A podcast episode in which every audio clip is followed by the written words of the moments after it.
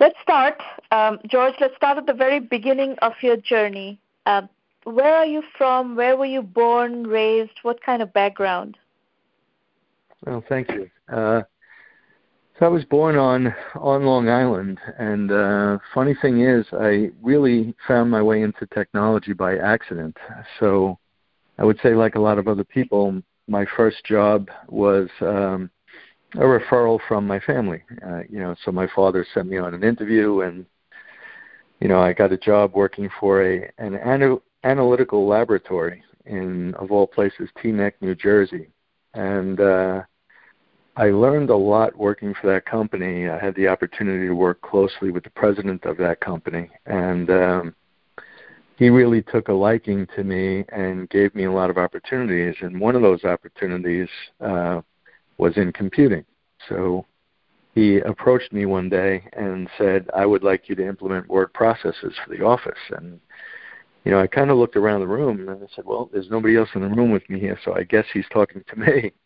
And I said to him, uh, his name was Andre, and I said, "Andre," I said, uh, "You know, I don't know anything about computers or word processing, right?" And he said, "Yeah, I know. You'll figure it out."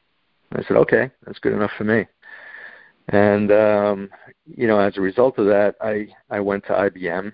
Um, I went to a bunch of classes at IBM and uh, dug into their technology, implemented word processors for him, and from there I went on to do a number of accounting systems and fell into uh, 70 hours a week of programming. So that was kind of my uh, my entree, my accidental entree to uh, technology. And what time frame are we talking, George? Hmm. Uh, longer ago than I care to admit, but uh, early 80s. Early 80s. Well, the reason I need that uh, yeah. is to figure out what's happening in the broader world and where is the industry in its evolution to be able to, you know, understand the story better. Yep, thank you. So you know, um, it's been. Sorry. Yeah, please go ahead. No, all I was uh, all I was going to add in there is that uh, being in the industry for as long as I've been, um, I see the same trends over and over again. So um, what I see as, or, or, what a lot of people see as new technology, I really just see as evolution. Yeah. Um, so it, it gives you an interesting perspective on a lot of the things that are happening out there.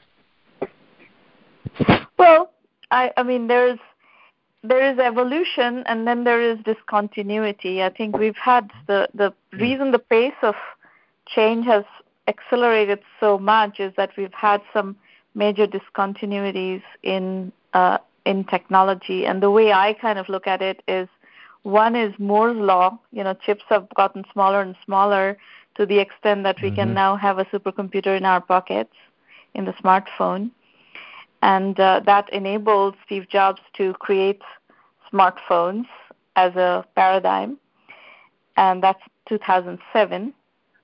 And before that, the other paradigm shift that really changed things was the internet coming together as a commercial force into, in 1994 and uh, and giving rise to e-commerce and search and all of that. Um, and then there's this whole social media phenomenon which changed uh, communication completely. Mm-hmm. So, uh, and now we are in the artificial intelligence uh, era. So, these are very interesting phases of technology. Um, so, tell me where mm-hmm. your how how this early story bridges to your entrepreneurial journey. What are what are the steps that happen in between? So, um, as I progressed with um, with technology, um, I I guess I fell into consulting, and um, I really didn't do that by design. I was working with some um, some people in the city, uh, technology company. They sold a lot of accounting software, and I was basically, you know, uh, the tech the technologist on the team. Uh, everybody else was sales and things kind of got a little rough. Uh, so I'll date myself again. That was around Black Monday and the uh, the market crash. and I needed a job. So things at the company weren't going really well, and uh, I needed a job. And the first uh, thing that presented itself was a consulting opportunity. Mm-hmm. So I again accidentally uh, really fell into consulting, and I really liked it. So um, I got to work with a lot of really really smart people. Uh, did a lot of work on Wall Street, and um, I got to as a consultant. I felt like um, you know I, I I was able to really focus on the technology and not worry too much about you know corporate politics and things like that. So I was able to just keep my head down and get some really great work done. So, you know, I really enjoyed that, and um, I know you're an author, and I've, I've written a few books on technology. Uh, McGraw Hill was my publisher, mm-hmm. and uh, you know, I had a lot of fun doing that. And my first book, I had a co-author, a gentleman by the name of Alex Burson, and Alex was uh, a bit older than me, and he kept saying, "George, what you know, what's next? What do you do next? Do you want to be a consultant forever?" And I, I used to jokingly say, "Well, Alex, as long as they pay my billing rate, I'm okay." Mm-hmm. And uh, mm-hmm. he kept on me a little bit with that. Um, so I, basically, I had two opportunities in front of me. One is I was offered some really nice positions with financial technology, you know, or financial services firms. So Merrill Lynch offered me a managing director position. J.P. Morgan offered me a managing director position, and I looked at that as, you know, if I take that type of a role, I really won't be so hands-on in technology anymore. I'll be, you know, they'll be looking for me to you know do higher level things and manage people and i'm not going to have a lot of fun. And if i don't have a lot of fun i won't be great at it. So i stuck with the technology and uh, i said to myself at one point i founded a company called enterprise engineering in uh, let's see 95 and i founded that company based on my background in technology and uh, you know wall street so uh, I started a consultancy, and we basically did. I, I call it all things data for Wall Street, mm-hmm. and uh, so that was the beginning of, you know, my entrepreneurial career as opposed to just hands-on technologist. And so that was a consulting, uh, technology consulting firm, enterprise technology consulting firm. It was, and uh, it actually still it still is. so um, company did so quite that's well. the company and, that we are talking yeah. about today. Well, the company we're talking about today, I built a software business within enterprise engineering. Mm-hmm. I spun that software business out to uh, almost two years ago. That okay. company is called Ninth Wave. Got it. So Ninth Wave so, is the company that we're. on. very interesting because in our methodology, uh, in the methodology that we teach in 1 million by 1 million, we have a track that we have formalized for a long time now, and we have case studies for that track and methodology for that track, which we call bootstrapping using services, which is exactly what you've done. You've built a services business mm-hmm. and then bootstrapped a product company out of the services business. Well, I see. I'm a huge believer in that model. Yeah, right? me too. I'm a huge I'm a believer, huge in, that believer model. in that model. Huge. Yeah. I'll I'll tell you something I ran into though, right? uh, along the way. So I, I I did bootstrap the company that way. I had a 0.0 W2 for about 18 months. So, you know, I worked around the clock. Um, you know, I would go out, I would consult with my clients, I did billing, and while I was building the building the company, and you know, every billing dollar that I was able to generate went into payroll, you know, mm-hmm. to grow the business. And uh, we grew to about, uh, so I started with really very little capital. And mm-hmm. I grew from zero to about $16 million in roughly 18 months. Mm-hmm. Uh, a little bit more than that. 16 million, and zero to 16 million. Zero to 16. Um, we were on the wow. Uh, the Deloitte and Touche Fast 50 uh, How did you and, do that? Uh, Can you double click down into that? What what were the levers of growing that fast? Um, you know, I had uh, I had done some really really good work for uh, Wall Street firms, Mm-hmm. And you know, I had built a um, I had built a really good reputation as being kind of a problem solver, mm-hmm. and um, you know, really kind of beyond that. Um, just I don't want to say visionary because I know a lot of people that are visionaries and they're way smarter than I am. But um, you know, I had a really good ability to say, okay, here's where you are and here's where you need to go, mm-hmm. and let's roadmap that and make it happen. Right. So I was really good at that, and mm-hmm. um, a lot of people you know, trusted me when I would get in a room yeah. if there were problems with systems or they needed to build a new system, you know, for the business they knew I would get it done for them, and they gave us a lot of opportunity. And uh, mm-hmm. you know, there were a couple of times there where uh, I remember having to run to the bank, and I had to borrow some money and mm-hmm. get to the bank before noon to make payroll. so it was a pretty fast growth track, but. um how many people we were, were you doing 16 million with? About 60. 60? Yep. You hired 60 people yeah. in 18 months and delivered 16 million dollars worth of work. Wow, that's yeah, very impressive, George. Yeah. That's so it was probably about 20. Yeah, thank you. It was uh, it was fun. I mean, it was probably about 24 months. So we, within 18, we were at about that run rate.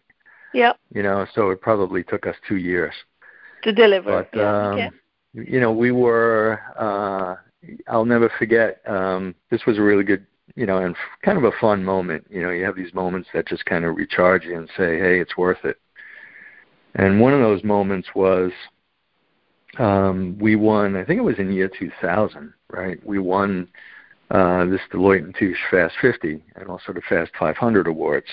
Yeah. We were the fastest growing firm in the tri-state area, so um, we were fifth overall and the four that were ahead of me were all, were all public companies and no longer exist. oh wow! so, so I thought so that was is, pretty uh, interesting. You this know, is ninety five to ninety seven. We're talking. Yeah, so that's 95 to 97, and then we won that award. I think it was like 13,113 percent growth. Mm, amazing. Believe it or not, that number sticks in my head. So then what happens? Yeah. Well, you know, I never, I had really never set out to, um, again, it really in line with your bootstrapping with services. I really didn't set out to build a services company. Mm-hmm. What I set out to build was something that would provide value, you yeah. know, to basically all, you know, participants. So obviously my customers, but also my people. And in order to do that, and I think to establish something that really is durable and has value over time, it's not easy, right? So what I did is uh, I had the consulting business running really well. So the next thing I did is I started something that was really complementary. I actually started, uh, I built a learning center in Lower Manhattan. Mm-hmm. And I had four classrooms there that I built out, uh, as well as a certification testing center. Mm-hmm. And what I did is um, I taught really high end, non commodity based education. So I wouldn't teach you Microsoft Office and things like that. Mm-hmm. You know, what I would teach you, you know, is data architecture or mm-hmm. data replication or data strategy, right? Yeah. Um, so I taught a lot of things that were very, very, um, you know, hard hard to do, right? Yeah. And uh, you don't have a lot of competition there and um, we did really well with that business. Um, it was a, a very profitable business, but it was also really a very satisfying business, and and it did a couple of things. You know, one is people that wanted to work for the company, they knew if they came in, they would have that education ability, right? So they could come in, they could learn leading edge technologies, they could learn how to apply them. You know, so it was a really good attractor. Um, mm-hmm. And it also allowed me to, when you're going out and you're selling to these big companies, you're selling to, you know, Goldman Sachs and Morgan Stanley and back in the day, Bear Stearns and, uh, you know, you're selling to really big companies and, um, it's hard to get in there, right? But the other thing is, you know, sometimes I would have somebody that wanted to buy my services and you would go and, you know, meet with the purchasing people And the purchasing people sometimes were pretty arrogant, and they would say, "Well, you know, you're just a body shop, right? You're a consultancy, you're a body shop. I can get this anywhere." And you know, I think I had good patience with that, so I would say, "Wait a minute, let me introduce myself and my company again." and I would tell them about, you know, the learning center and I would tell them about what made us different. And that enabled me to get on vendors lists, right? So I could get through procurement. I could get on the vendors list at Merrill Lynch and Bank of America. Yeah. You know, in Chase Manhattan. Um, so I built that business up. Um, and then, you know, life wasn't complicated enough. So, you know, yet again, in line with your um, your bootstrapping, uh, I saw an opportunity um, to build a software offering. So, but and, just a second before you go to your software offering, sure, I want to yeah, understand yeah. how long did you do the the high end uh, data teaching business? Well, you know, very dis. Well, up until nine eleven. So the um, my learning center was um, on Broad Street in Lower Manhattan. They called it mm-hmm. the Information Technology, or um, actually the government. It was Bloomberg and uh, and Rudin, Mayor Bloomberg. Uh, they mm-hmm. called it the uh, Silicon Alley. Actually, was the yep. nickname, right? Not sure, Silicon yep. Valley, Silicon Alley.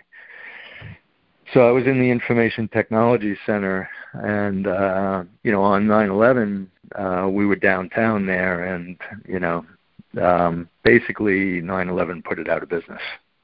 I see. As far as the education went, so if anybody, but your Wall Street consulting money, business still remained, right? The technology consulting yes, business. Yes, yes. So. And what kind of numbers still, were you doing at this point in 2001? uh, in terms of revenue, Yeah. um, we were probably uh, we were probably in the twenty million dollar range at that point. And how many people? Yeah, right around there. So I would say we were probably 85 at that point, maybe a little bit Okay. more. And everybody uh, in You Manhattan. know. Well, a lot of the consultants were with customers, so you would have people that were out on the ground. Yeah. Okay. Um, so headquarters was Lower Manhattan, but I did have a lot of on-site consultants, you know, that were Okay. out working with clients. Okay. So 2001, 9/11 happens. Your education business is kind of out. Out of business. What? Yeah. What, uh, what was the next move? well, um, a little before that, you know, I, I, I'll add in the other dimension, and um, you know, this is a model that I, I very, I'm getting a little, little ahead of myself here, but it was a model that I very, very strongly believed in. So, um, I would say in 1999, maybe late, very late 98, uh, I saw an opportunity to build out a uh, software business. And um, I had a customer, uh, it was JP Morgan, Mm-hmm. and they came to me and they said, "Hey George, you know, we want to connect all our high net worth clients up to their accounts over the internet." And you know, dating the technology at that time, you know, you're talking about Hayes modems and Intuit's Quicken product and Microsoft's Money product, Right. basically that people wanted to use. And uh, I went out and I did a study for uh, J.P. Morgan. Actually hired me, and uh, you know I wrote technical requirements for them. Um, I interviewed the business. I wrote wrote up business requirements for them. You know, and we took these uh, business and technical requirements and turned it into an RFP, and Mhm. uh, we sent that out to a number of people, and the responses were really bad. So I sent it to a couple of um, public firms, uh, a couple of the big system integrators, consulting shops, and then one or two privates. And all of the res- all of the responses were really bad. So you would see things like, uh, "Well, it's going to cost you five million dollars, and it's going to take 18 months." Mhm. And uh, I looked at that and I said, "Wait a minute, five million dollars in 18 months? You don't have a product. You're building something for me." Right. And, so why uh, don't you build more- that product? exactly. and uh, so this was a funny one, right? This this was a real um, a real test for me, right? So what I did is, um, you know, I looked at it and I was like, wow, you know, this is a really interesting opportunity. And so the next thing I did is I wrote a white paper. I said, all right, mm-hmm. you know, here's how I would solve it. And I wrote up a white paper and it talked about the business problem, the business opportunity, and, you know, the technology required and how I would solve it, right? And the white paper, I was really, really happy with it. So I went out to a bunch of people. I showed them this white paper, and they're like, George, you have to do this. And I said, oh, no. and, um, so my next step was, um, you know, I really kind of looked at it and I said, wow, you know, I built a consulting shop and, you know, it's doing great. And I have this education center and that's doing great. And I'm finally actually making a little bit of money and paying myself. That's great. So now we're going to go out and we're going to start an enterprise software product. And, you know, it's probably going to take you, you know, a year and a half to really build this thing right. You know, and there's a lot of R&D dollars that go into that, and there'll be no revenue coming in to offset it. Yeah. And uh, you know, how is this a good idea? um, so I took one more step, which was um, I took a couple of really smart people, and I did a proof of concept. So we basically built some technology to, you know, based on the white paper, yeah. to make sure that the solution would actually work. And uh, we put we did the POC, and everybody told me, George, you have to do it, you have to do it, you have to do it. And I, finally, I said, you know, you're right, we do have to do it. And uh, so I started uh, yet a third business, a third revenue line, building software.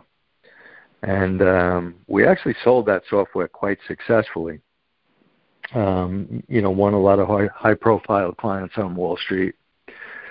So one of my first was J.P. Morgan uh, mm-hmm. and the mm-hmm. private bank there, and wow. um, yeah, we uh, my first client was a company called Online Resources, and they were a public company, uh, subsequently acquired by ACI Worldwide. Um, but they were a service provider. Uh, they had a platform, an online banking platform for smaller banks and credit unions. And I sold them the software for banking and bill pay operations with personal financial management tools. So they were my first uh, paying customer, and we've had probably 700 banks, I think, running on it mm. uh, in fairly short order. Mm-hmm. So, so now I have this business where you know, I this is I believe really really strongly in this business model. I had services, I had a learning center, and I had software. So yeah. the way I looked at it, I can sell people the software, I can bring them into the learning center, I can teach them how to use it, I can teach them how to deploy it, right? And yeah. if it's a complex engagement, I have my own services business. We can yeah. go out and put the consultants out in the field. Yep. And uh, you know, here here was a lesson I learned, and you know, um, it's very very relevant to bootstrapping from services. So the lesson I learned is, um, I said, how do we take this business now to the next level? And the answer was to go out and raise some capital. So um, I hired, uh, who did I hire? Uh, it was Jefferies back in the day. Mm-hmm. So I hired Jefferies, and we put together a you know an information memorandum and a package, mm-hmm. and we went out and started to pitch the company. And I heard two things from people that were, um, you know, it was very frustrating. So the majority of the people that I pitched to said, "We love the software, we hate mm-hmm. the services. Mm-hmm. Services isn't scalable. It's Very common this, reaction from. VCs, by the way. What's that? Very common reaction from venture yes. capitalists. I I don't agree with that reaction at mm. all. I think it's a very stupid reaction, but it is it is out there. It is very common. Somebody on the same page. it was it was so frustrating to me. I can't tell you. I think it's an it idiotic so... idiotic approach to thinking about business. Utterly idiotic approach. Yeah. Well, I I believe so strongly in it. I mean, I I you know I I loved the business. I believed in it. It was working, right? I had all these customers on the software that were phenomenal customers. you know, J.P. Morgan, Merrill Lynch, Lehman Brothers, you know, and on, I mean on and on. Yeah. And um, so the other reaction I would hear is that so one would be hate the services, it's not scalable, pass, right? That was one. The other one I heard often was, you know, you really don't have anything. You really don't have a software product. What you have is some technology that you're using to sell more services. And I also found that very fr- frustrating.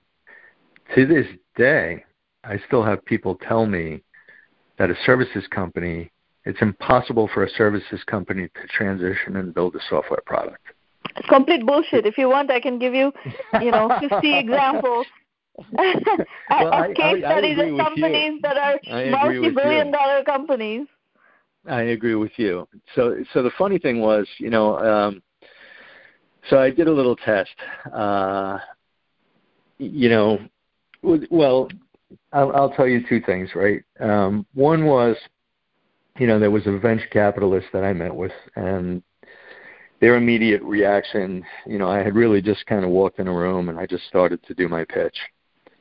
And uh, there was a gentleman in the back of the room, you know, as I started to do my pitch, he, he said, You don't have software, you have something you're using to sell more services. And I tried to kind of talk to him, and it wasn't working. So I just started to pack up my stuff.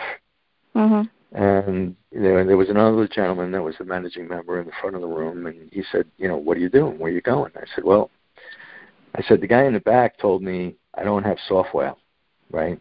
He didn't ask mm-hmm. me what my software does. He didn't ask me who uses it. He didn't ask me what they pay for it you know, he just says, I don't have software. So if I don't have software, I might as well leave. and the and the so, arrogance of these, you know, roughly spreadsheet jockeys who have never built businesses themselves is just mind-boggling.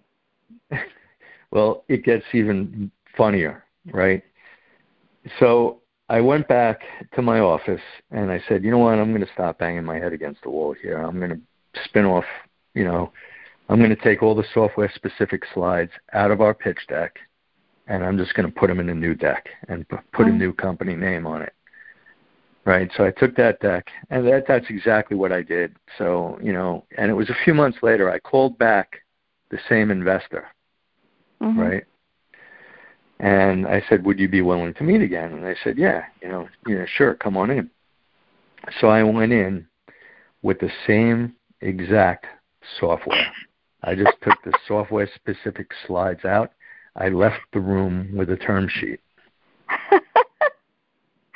Same exact people. Me. Doesn't surprise Same me. Same exact but, people. But I left with a term sheet. You you put Ninth Wave in a separate company though. It was a separate entity. Yeah, I did. So you know, so the funny thing is, you know, fa- kind of fast forwarding a bit now and, and coming into more recent times. Um, you know, in uh, really kind of late, you know, mid 2018, I looked at the business and I said, you know, there is a um, a real shift coming, you know, in terms of uh, financial data sharing and fintech and the whole, you know, fintech ecosystem.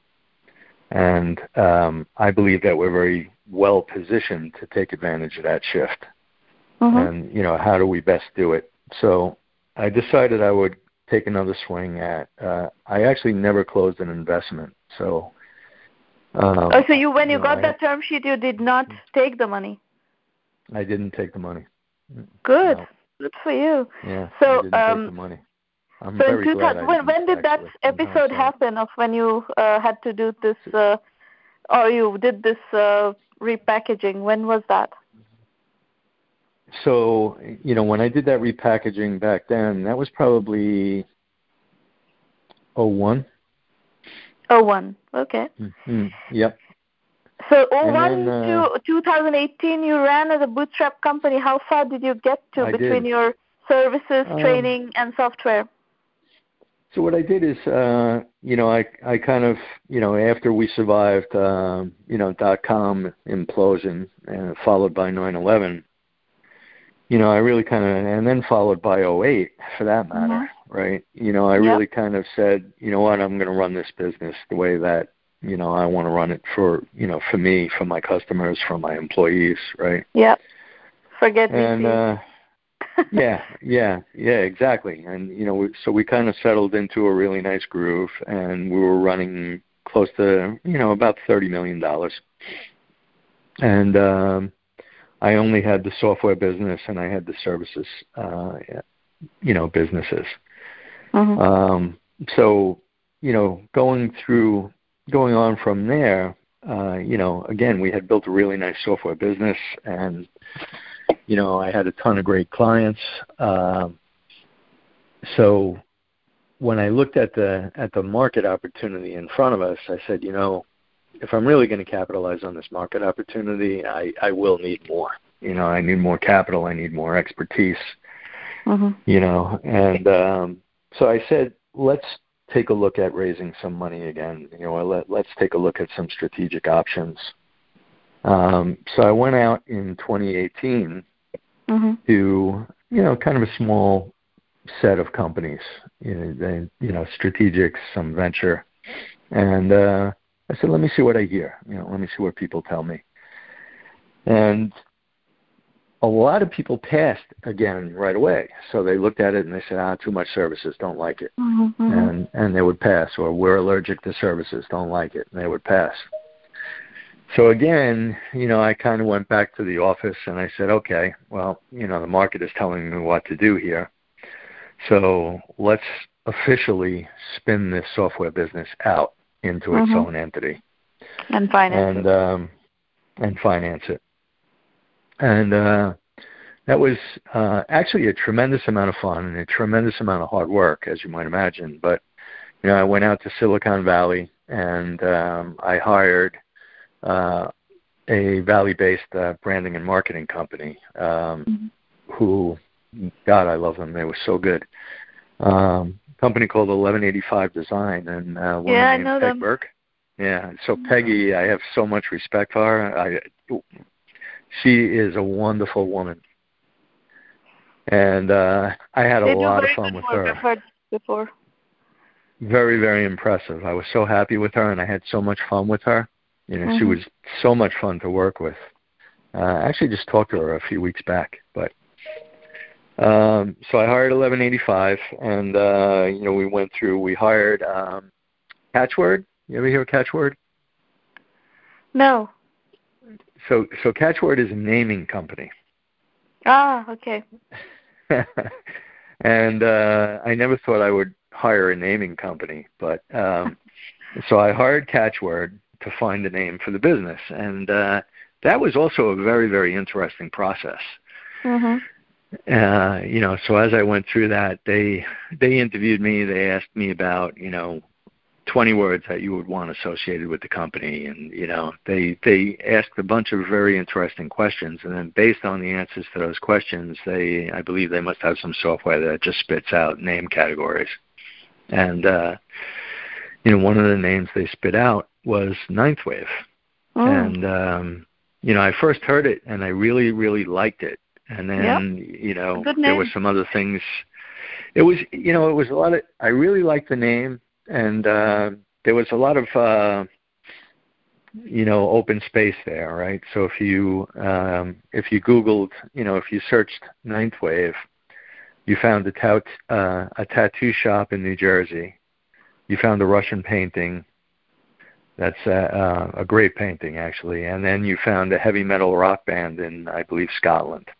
Mhm. so there wasn't a lot out there, right? Um, you know, and you have to get the URL and, all- and all that. Um, but I also like the symbology, which is uh, they talk about wave sets and a certain wave set where the ninth wave is the largest, right? Each wave is consecutively larger. The ninth wave is the largest, and then it resets itself. So the ninth wave comes along, washes everything away, and then the cycle starts again. So I liked that a lot, and uh, so we did it. Uh, believe it or not, we did it in probably two and a half, maybe three months.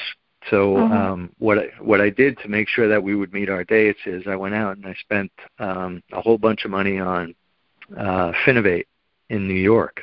Uh, mm-hmm. That was and that Finovate show, uh, you know, I had a demo slot and I had a booth on the floor, so I had to come up with a name, I had to come up with a logo. I didn't have any of that.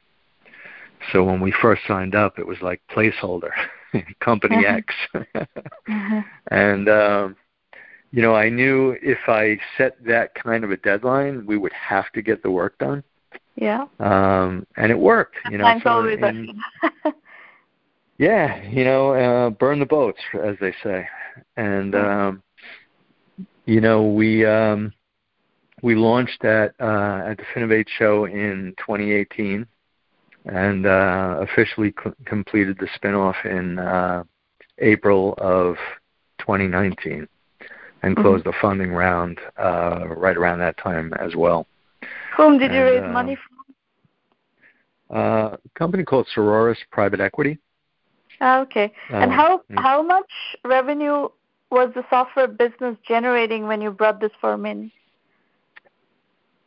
Uh, you, know, I don't want to get that wrong, so I'd rather not say that one. Okay. If you don't mind, yeah. Just a ballpark? I, I, Are we talking tens of millions? Are we talking? No, no. No, smaller. Mm. Smaller. Yep. Okay. All right. But we had, um, you know, the key there was uh, also when we spun that business out, um, we had just started to convert from your conventional software license agreement type model yeah. to a SaaS-based recurring revenue model. Right. So that transition. So a lot time. of our that well that transition takes time and there's a lot of pain that you need to go through there with cash flow and you know revenue recognition and all that you know. Right. So we went through that. Um, you know, we had a lot of nice customers, but the bulk of the revenue, you know, um, I shouldn't say the bulk of the revenue, but uh, the model was really software license agreement, software maintenance.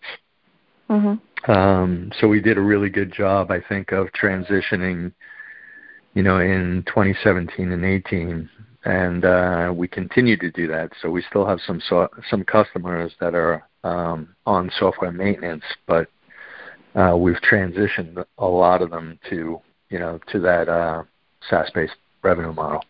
Mm, okay, interesting. And um, you've kept the services business though on the side as well. Yeah, the services company is it's run by a separate management team.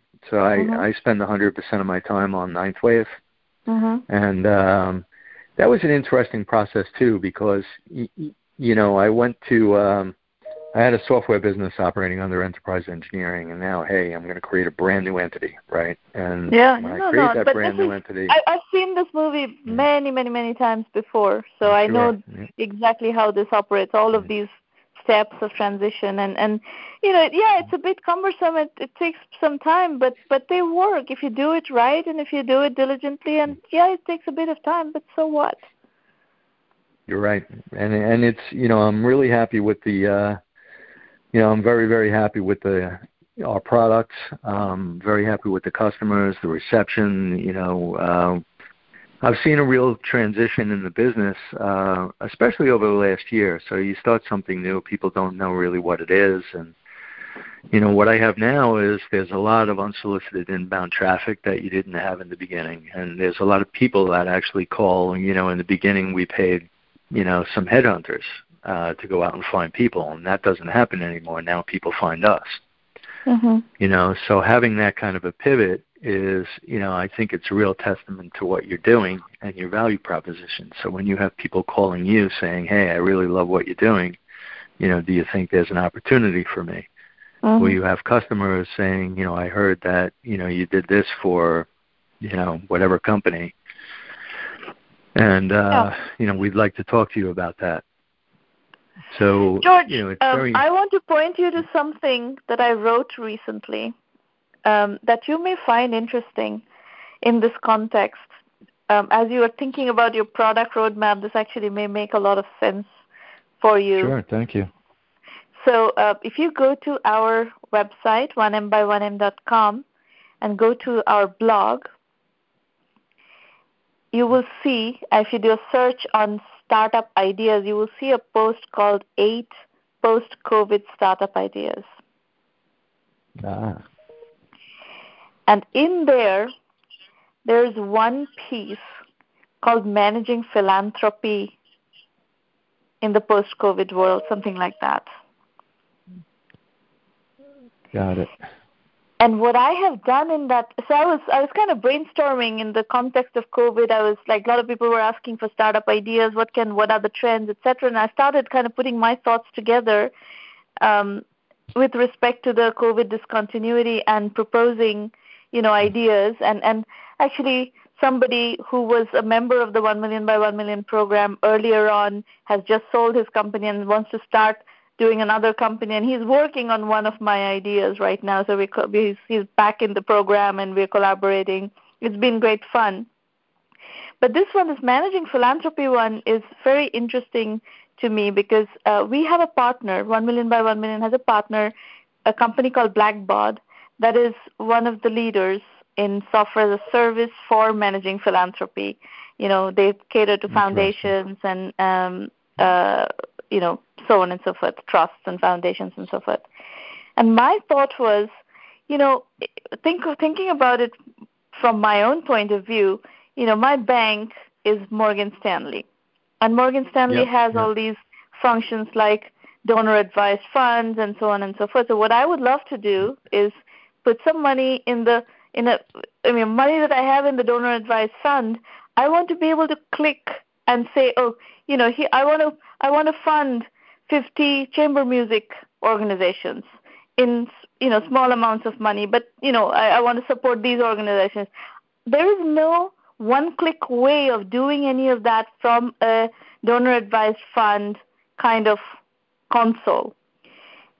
I would love to hmm. hear what you think about something like this being part of your software offering well, thank you for asking that. I'll uh, I'll definitely put. I know Morgan Stanley actually quite well, and I know the space fairly well. So, so you know, I, uh, take a look at it and and uh, you know, reach out to me if you would like to. Um, you know, yeah, if you want to do something that. with it, but uh, I I think this is the right dot to connect. That's why I connected this dot just now. Yeah, no, thank you. Appreciate that. I'll dig in right. there. Well, I, I love your story. I mean, philosophically, I'm very much in agreement with how you have played your cards, and um, and I, I I fully recognize the utter stupidity of how the industry operates. so well, nice to meet you. Yeah, yeah. Thank you for the time. It's it's great meeting you as well. Take care. Bye, George. Uh-huh. All right. Bye. Bye.